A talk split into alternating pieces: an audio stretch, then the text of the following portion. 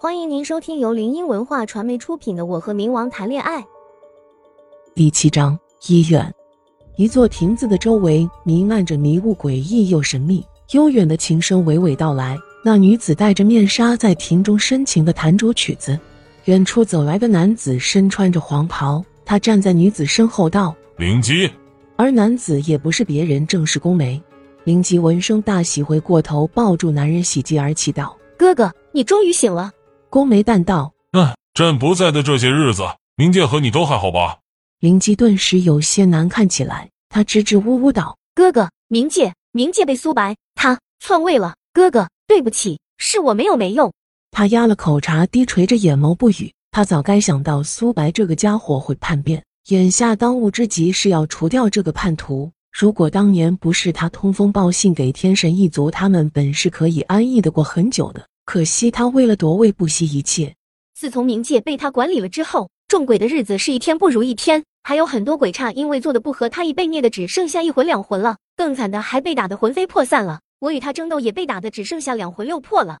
听着灵姬讲的这些，宫眉眼底的暗芒飞驰而过。他辛苦经营的冥界。居然给他搞成这样，心底怒火燃烧的更盛了。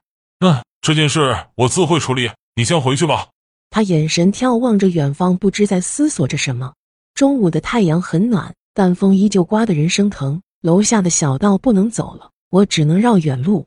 那明晃晃的警戒线，我是一脸懵。突然想起昨天闻到的臭味，难道说这里发生命案了？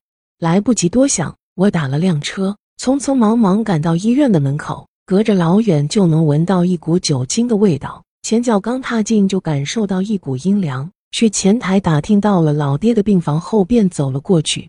说实话，我确实是对老爹有了一些改变，但依旧忘不了他给我带来的伤害。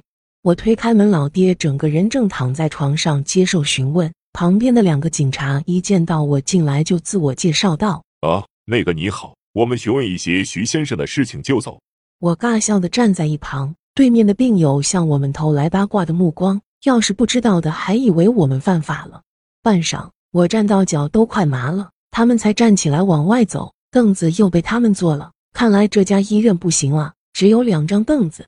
我把一碗皮蛋瘦肉粥放在桌子上，神情淡漠道：“我去交费了。”说罢转身正要走时，他欲言又止道：“半夏。”我没理他，推开门便去交费了。我突然一时之间竟然不知道怎么跟他相处了，是该跟以前一样，还是对他有点变化？我走在医院的楼道上，思考着这件事，没注意到正在追赶的孩子，一个不小心便和他们撞了个正着。我赶紧扶起来道：“小妹妹没事吧？对不起啊，姐姐不是故意的。”小女孩歪着头，瞪着水灵灵的眼睛看着我道：“你能看见我？”我一脸懵。没在意的嘱咐了她几句后便走了。只是我回头的一刹那，她居然不见了。毕竟是个小女孩，我也没太在意。缴纳费用的是个帅哥，他穿着白大褂，戴着眼镜，长得挺小鲜肉的，但跟宫梅相比还是差得远了。交费吗？嗯，徐年生。我看着他淡淡开口道。他看着电脑道：“已经有人帮你交过费了，不用再交了。”听闻此话，我竟无言以对。听众朋友。本集已播讲完毕，喜欢的朋友记得挥挥你的小手，点点关注，欢迎大家订阅，下集精彩继续。